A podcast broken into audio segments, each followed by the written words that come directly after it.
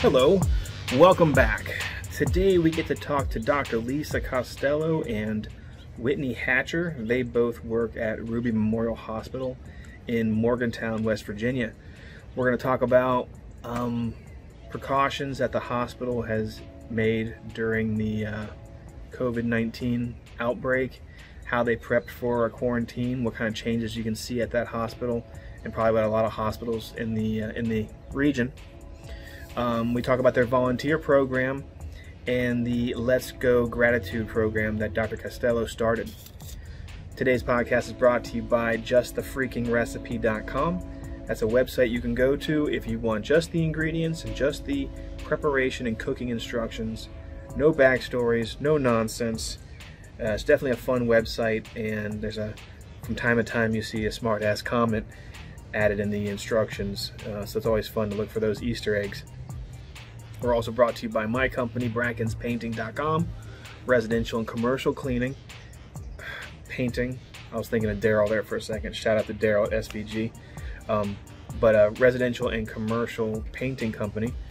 Um, right now, we're getting into the outdoor season and we're getting pretty good and booked up. So if you have outdoor work you need done anywhere in Virginia or West Virginia, reach out to us and maybe we can uh, come by and give you a good price. BrackensPainting.com is where you can go to find more information. So uh, we are also sponsored by City National Bank, and their plug will play at the end of the broadcast, which is read by Melissa Knott, my banker. Thanks for listening to the podcast. Let's listen to Lisa and Whitney. Hello and welcome again to Break It Down for Brackens. Today we have Dr. Costello and Whitney Hatcher they are both in the Charleston area. Uh, Dr. Costello works, they both work at Ruby, JW Ruby Memorial Hospital. Um, and they're going to tell us about what things have changed at their hospital in response to COVID 19 or coronavirus, or whatever you want to call it. I personally have not had to be at a hospital, so I really don't know how things have changed. And luckily, I've stayed out of them quite often. But uh, Dr. Costello, let's talk with you. Start with you tell us a little bit about your background, and then we'll move over to you, Whitney. So I am a pediatrician. I care for kids mostly in the hospital, so an inpatient hospitalist, and I do work at JW Ruby. It's, actually in Morgantown, West Virginia. I've done all my training at WVU um, in Morgantown, and right now I'm actually lending some time with the state health officer and have been for a few weeks helping with the pandemic response. I've known Whitney since undergrad. Oh, cool. And um, I love how dumb I look on my podcast sometimes. I don't always know where people even are. So, Whitney, tell me about your position. I'm the manager of volunteer services in the gift shop at Ruby Memorial. Um, work closely with Dr. Costello. Like she said, we've known each other since undergrad, and um, I coordinate all volunteer opportunities um, for the community and students uh, who attend West Virginia University. And we have about 600 volunteers a year or so. 600, that's a lot of volunteers. Okay. A lot of volunteers. when I was young, like maybe middle school, I volunteered at my local hospital, like pushing carts of supplies around. Yep. What kind of volunteer positions are you talking about?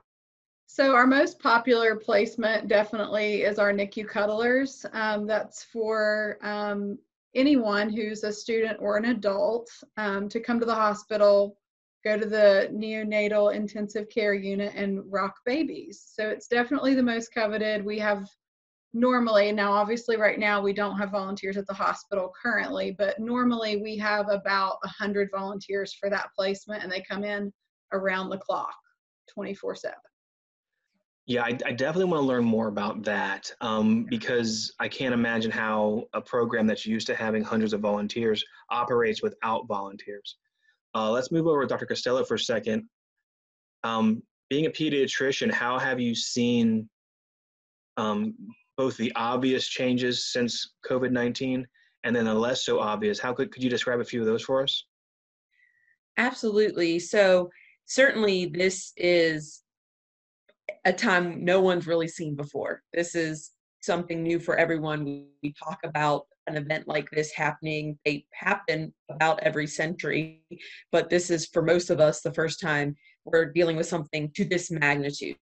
And so within the hospital itself, our hospital really took action pretty quickly uh, to try to increase our ability to care for what we all hear like the surge. That's where we would get this huge spike of cases that we would be worried about that we would be able to care for people that higher number in a short amount of time and that's why we've been doing all these things for so many time weeks like stay away from one another stay at home social distant or be physically distant wash our hands. And so our hospital really started increasing the amount of kind of beds you would need to care for a patient if they would have this virus. So basically to make sure our staff would be able to wear the proper protection or ppe is the big buzzword this uh, mask gloves face shields gowns and also making sure it's it's a wild thing, but the airflow of the room needs to be different. It needs to be what we call a negative pressure room. And so um, they brought in these machines and tubing to make rooms that way. So that's kind of how the hospital was changing, basically setting up these what we called COVID units to be able to care for people um, if we had this higher number that came in. Okay, so I'm envisioning like um, those air tubes, almost like uh, temporary air conditioning kind of thing, moving air. So it's not behind the walls anymore. Now it's like it's out in the hallways and kind of like infrastructure that's out in the open, like that sort of change in the corridor. Yeah, it it was pretty similar. We had some rooms like that already, but we wanted and needed more. Um, and so they're basically units that they kind of set up and they have tubing that connects to the central air supply that can then hook it up appropriately so that it's the proper type of airflow um, to keep that patient safe and to keep our other patients safe.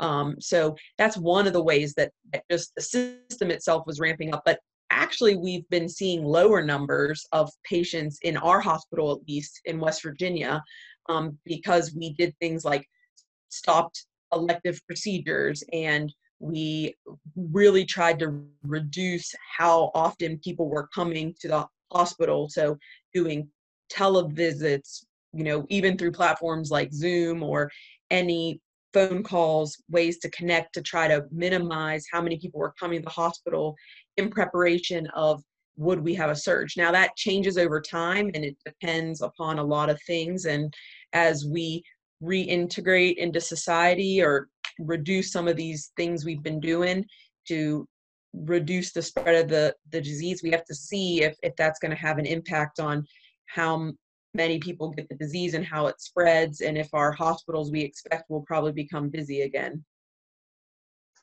The um the lockdown and the quarantine was done in such a way that it seemed so disorganized. It seemed so like the inconvenience and whatnot. And I know that the Eastern Panhandle, where I am, we have one of the highest concentrations, like a whole 70 maybe. I, I could be I could be wrong, but as our sheriff, who keeps us updated all the time, he uh, he says be careful with the reopening because the Virginia counties that surround Jefferson County combined have more than the entire state of West Virginia. That's just across a state a state line. So yeah, something something went down in West Virginia that allowed us to kind of get ahead of things, and I think we're very fortunate. I'm also glad that people in hospitals are forward thinking enough. I'm sure there's been specialized training, but that's really good to know. What are some other um, changes? Like I, have seen the pictures of the face mask and the and the, the the regular breathing mask and then the gowns and stuff, but are all of those one use sort of items or do they get recycled? So yeah, in a typical time, we usually would use most of those items as a one time. But as many people have been seeing in all different platforms, um, we've had a reduced number of those because we're going through them so quickly. So there's actually been a lot of new ideas from this created. I mean, there's been things like 3D printing. Um, I had 3D um, face shield printed for me. Um, we've had innovation in basically sanitizing these masks or cleaning them so that they could be used more than one time.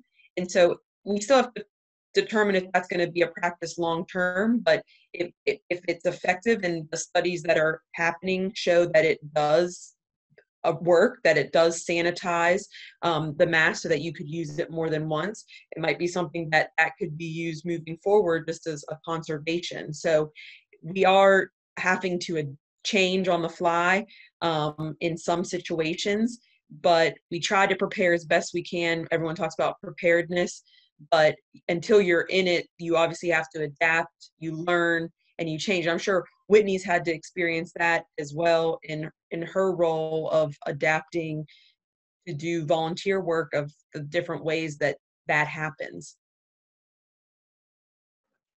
I got sidetracked. I had a great question darn it.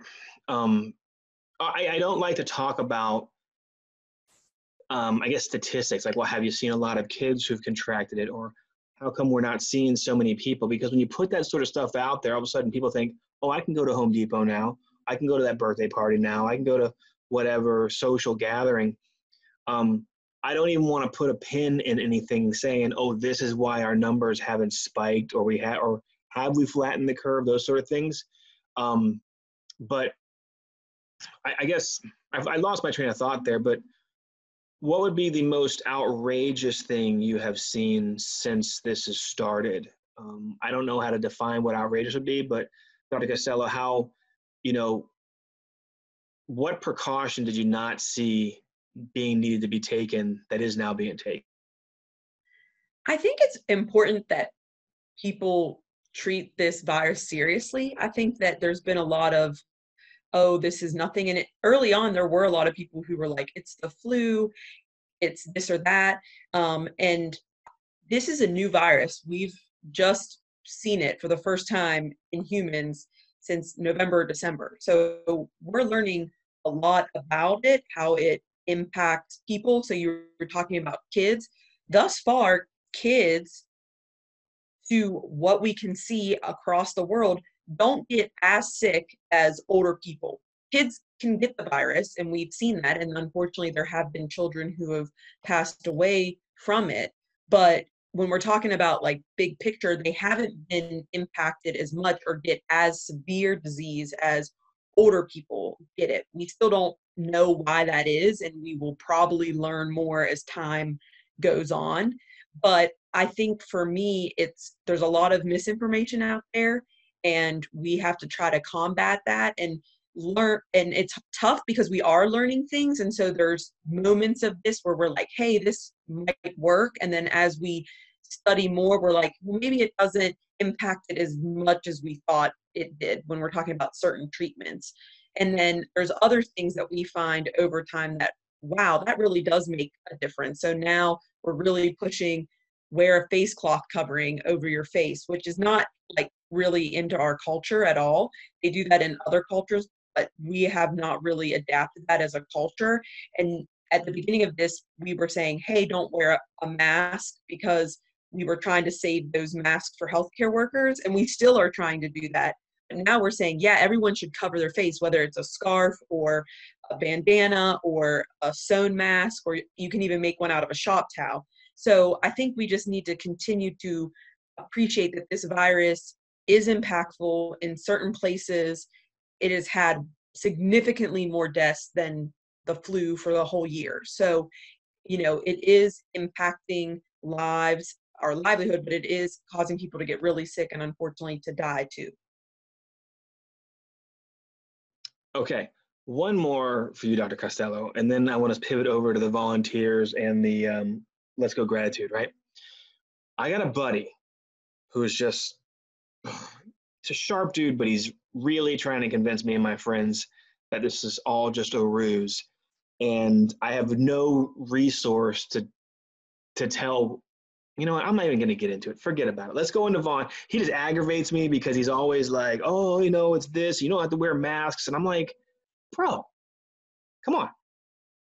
Well, I think I could hit on that just a little bit because I do think there's people out there that are like that, and this is the, this is the tough thing about public health, right? So if we do it right, it should not be as significant as you know all the people flooding the hospitals if we take these aggressive measures. It's kind of like akin to I talk about vaccination a bunch. I'm a pediatrician, so getting immunized, like those diseases are still around. We have just gotten better at preventing them.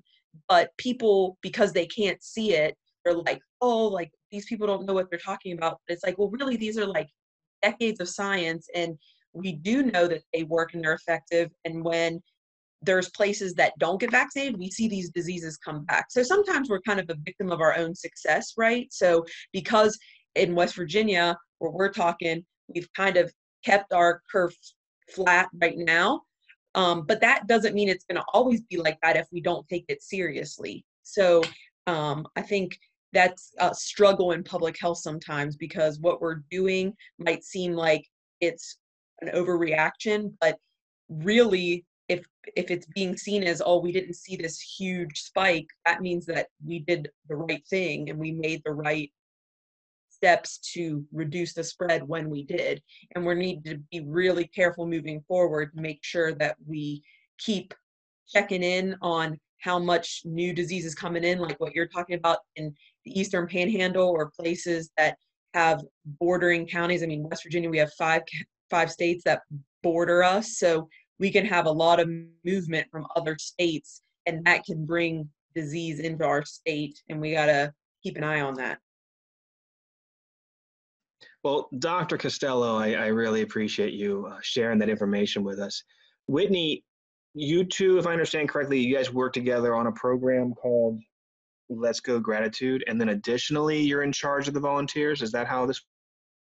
Right, that's how this works. Um, we have many groups in the hospital who come to us and ask for help coordinating a project or coordinating different things. And Dr. Costello actually created and launched the Let's Go Gratitude program. So I want her to talk about what that is, and then I can talk about how we coordinate with volunteers to help with that. So Lisa, if you want to go ahead and talk about that.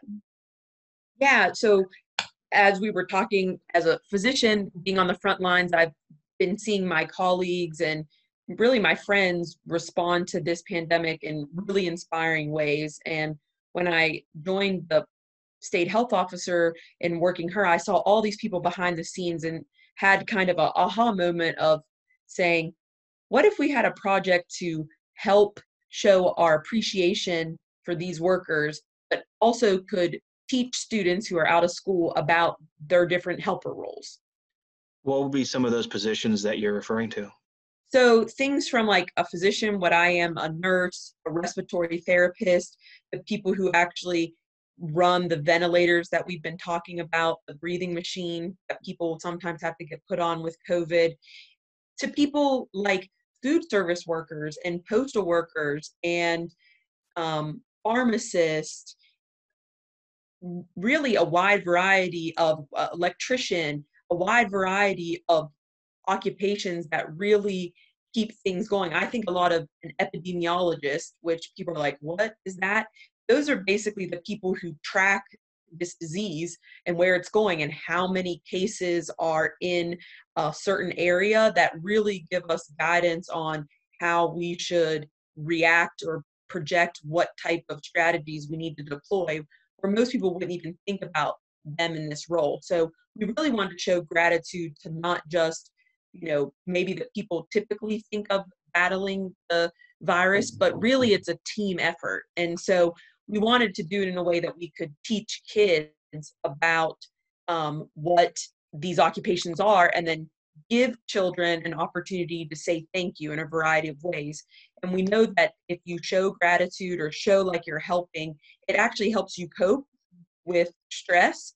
And so it can be beneficial and make you feel like you're part of the solution. And so we felt it was a great match so I reached out to some colleagues in our education program at West Virginia University and we launched the Let's Go Gratitude Project. Let's Go stands for Leveraging Education to Show Gratitude of Occupations. And we want to disseminate or spread these messages that these kids are generating. They're super cute, like people have drawn different pictures or they've made notes and they've just been really creative made banners we have different people making videos and we really needed a group to help us get those messages out to the people on the front lines and that's where whitney and her awesome team has really stepped in to serve their community in this way, the hospital and really the broader community. And whitney's done a great job, and I'll let her kind of talk more about what the volunteers have been up to. Yeah, I, I love what you're doing. You you found you found this little niche of you found a hole in the system. If if people aren't be if people if, if gratitude is not being shown and we're all just tracking on our day to day jobs and here's the deal maybe the maybe the food service worker isn't even thinking about it. This is how life has been for so long, but all of a sudden they get a handwritten card or a, a video or a shout out or something like that. That does just kind of brighten your brighten your spirits. So Whitney, go ahead and tell us what you're doing. Absolutely. So when uh, Dr. Costello approached us about the project, it was perfect timing because, as you can imagine, around March 16th, we put a hard stop on volunteers in the hospital. So um, for their safety and also to conserve PPE and things like that, we went ahead and um, reduced our volunteers and and just made them inactive. And so that's really hard whenever you have a group of people who are used to regularly coming into the hospital and serving in some capacity in one of the different like we have 50 different placement areas at ruby and then to just tell them sorry you can't come. So we were looking for opportunities. Now some people were kind of like okay this is a good break for me. I want to take time to focus on a couple other things planting my garden doing my flowers and things like that but especially for our students a lot of them need those volunteer hours to apply for professional school or things like that so the timing was perfect to do um, virtual volunteering, is what we're calling it, through the Let's Go Gratitude campaign, and allowing students a chance to work with Lisa to facilitate these messages getting out to those frontline workers. And some of that includes, um, you know, translation of the messages in different languages. I think they're doing them in Spanish and French to start. And then also putting them to music and putting them in a PowerPoint or in some type of video fashion where they can all be viewed at once. And so we have about 10 volunteers. We did two different conference calls um, through Zoom, of course, where students and adults could log on, learn about what we needed and what our needs were. Some, of course, figured out this really isn't for me. I don't have the capability of helping with this, but others were like, hey, I have the ability. We had never even thought really about translating the messages, and a couple of them were like, hey, I can translate those messages for you. And so little things like that that um, make a big difference. And so they're in the process of finalizing that in the next week and getting those messages out in a bigger, broader context so they can be disseminated to the masses. Well, that that's really awesome. I'm still kind of flabbergasted that you manage around 600 volunteers. In the course of a year, it's about 600. Um, we do have quite a bit of turnover with our students. Students are required to volunteer for two semesters and then they kind of rotate in and out is, is kind of how it is. We have about 150-ish adults who are active and through the course of the summer, 100 like high school students are junior volunteers, which of course they won't be coming to the hospital this summer, but normally in the course of a year, anywhere between you know 500 to 600 volunteers. Um, at the time when we put a hard stop on everything in uh, March, we had around 250 that were active and currently on the schedule to come volunteer that week. And if I could just add in, I mean, these volunteers are so crucial. Whitney was talking about like the cuddlers who come and hold babies. I can't tell you how often I'm asking, is there a volunteer could come help serve this role? Like maybe a parent wants to they have to run home, they have other children and they don't want their child to be left alone and we might need to have a volunteer stay with them and um, from playing activities or creating activities with children to in the adult world being there with someone in some of their toughest times um, just being physically present with them um, is really impactful. So it's a we've had to be creative and it's tough in this situation because we haven't been able to offer some of those services to keep the volunteers safe but they do a tremendous work. And i think that was what was neat about this project. Like you were saying we kind of had to fill a gap and we have to be creative because we talk about social distancing but we can still be social and we should be. Like we need to get through this together but we just need to be physically distant for right now and so we can still do things to help one another and really brighten our spirits and still support and serve one another and Whitney's done a great job of doing that across the board in her volunteer group. Thanks, Lisa. The um, podcast I had first thing this morning was with a um, a market director for a funeral company, and how are they adjusting how they produce funerals? You know, kind of how it's changed over the 20 years, but ultimately how has social distancing and not being able to go to the funeral home to meet them and to establish that relationship and they talked about how everything was going virtual in like Facebook Live type of uh, productions. Um, so I, am I'm first of all I'm inspired by these volunteer opportunities. Um, but besides rocking babies, Whitney, what are some other examples of uh, volunteer opportunities, whether it's at your hospital or at a different one? Yeah, a lot of a lot of opportunities. The one that um, I miss the most right now is our patient mail volunteers. Um, I know that sounds simple, but we have volunteers who come in um, every day normally and deliver the patient mail. But because we don't have them here right now, I'm going in and delivering the mail twice, two or three times a week. I try to go at least every other day and deliver the patient mail. That way they can get packages from family because, of course, as our visitor restrictions have been minimized, they get a lot of mail. So we want to make sure that they have that connectivity with the outside through the mail. Um, of course, there's oppor- Oh, sorry. Go ahead. Well, I, I'm just thinking. I, I'm not in the hospital. I haven't had anybody in the hospital, so I wasn't even thinking about visitors. So your yeah. family can't even visit you while you're sick. Mm-mm. No. Yeah. Okay. So that is terrible. Um, I assume are people allowed to have laptops in their hospital rooms where they can Zoom with their family members and stuff like that? Absolutely.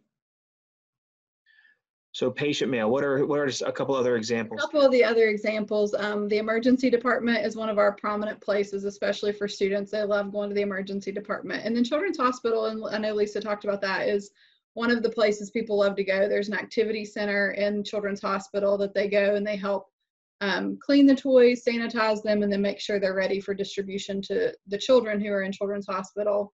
Um, we also have, um, I'm also a volunteer for No One Dies Alone, and that's one of the ones I think we're missing out on a lot right now. Because even on a normal day, last year we did 49 visits for patients that were in the hospital by themselves and were unfortunately passing without anyone present um, that's one that I really hated to discontinue through this uh, pandemic, and definitely one that we've seen um, a gap in care for. Um, we also have pet therapy. I have one of our proud pet therapy animals right here. So that's Dixie. She's one of our volunteer dogs. Um, she's just in the process of finishing her certification. We got her certificate in the mail last week. But we have about 20 um, dogs that come around to the hospital and um, will round on patient units, and that's also very fun. And people really miss having the dogs at the hospital for sure. That's so great. I love what you're doing. That's God, man. And another thing, kind of, I know we're running up on uh, short on time, but you said sanitizing the toys. Like, I mean, I'm an essential business because I'm in construction, so we go out and we do our job, we do our work, but I'm not. And you know, and we wear gloves and masks on the job, and basically no one's working that close to each other anyway, so it's okay but I can't even imagine having to try to clean a hospital hour in and hour out. I can only imagine for something as, as invasive as, as COVID is. Uh, Dr. Costello and Whitney, what are the last things you want to share, whether it's about um, Let's Go Gratitude or, or anything else like that? I think just remembering that we are in this together, it's certainly a uncharted time, but in West Virginia, we we talk about being West Virginia strong and being resilient as a people and really relying on one another that we're going to get through this together and we're trying to be innovative and we are being innovative in many ways using telephones or virtual meetings. And then with our let's go project trying to allow children who are scared everyone's scared right? I mean this is scary when we see stuff on the news or just uncertainty is scary. But in this way, it can give children and really their parents, because their parents are serving as teachers or their guardians are serving as teachers, a little way to learn and give them kind of a lesson plan. And the teachers, too. I mean, teachers are doing amazing work. I mean, to still tr- try to educate uh, students in this environment. And so the Let's Go Gratitude Project gives people an opportunity to learn about these helper roles and then show their gratitude. And it really makes a huge difference. If I'm having a tough moment, I usually just run across a post on Facebook or social media or I get an email of a submission and it certainly brightens my day. I'll show it to our team if we're having a tough moment and it puts it all back into perspective that we have a lot to look forward to and we have a lot to to help one another as a community and that's what whitney gets to see every day. So we've had let's go happen across different places in west virginia. It took place in florida. A florida school picked it up. So we're really just trying to spread the word and share that this opportunity is available for parents to do with their families and um, get involved and really show gratitude to the people that are helping us work through this time together. And it's because of great people like Whitney and her dedicated volunteers that step up to a need that make things things happen. So Google the hashtag Let's Go Gratitude Project and check it out wherever you're at listening to this podcast. That was awesome. Whitney, do you plan on topping those final words? No, I mean I can echo everything Dr. Costello said, and and uh, when you look for the helpers, don't forget that you can also be a helper. That's it. That's great, guys. Thank you so much for being on the podcast. I really appreciate it. Our pleasure, Kevin. Thanks. Thanks for breaking it down with us. This podcast is brought to you by City National Bank in Ranson, West Virginia. I am Melissa Knott and manage both of our Jefferson County locations. Our Charles Town location is located on George Street in Charles Town, and the Ranson location is located in the Potomac Marketplace Shopping Center. City National Bank is a full service community bank that provides an array of financial services. We offer a range of free checking accounts and savings products for both consumer and business customers. City National Bank offers competitive low rate and low cost lending products for both business and personal needs. Come and talk to me or one of my team members and get products and services that are tailored to fit your schedule and help you to achieve your financial goals. I can be reached at both the Ranson and Charles Town locations. Check out our website at www.bankatcity.com. Today's intro song is called Mean in a Good Way.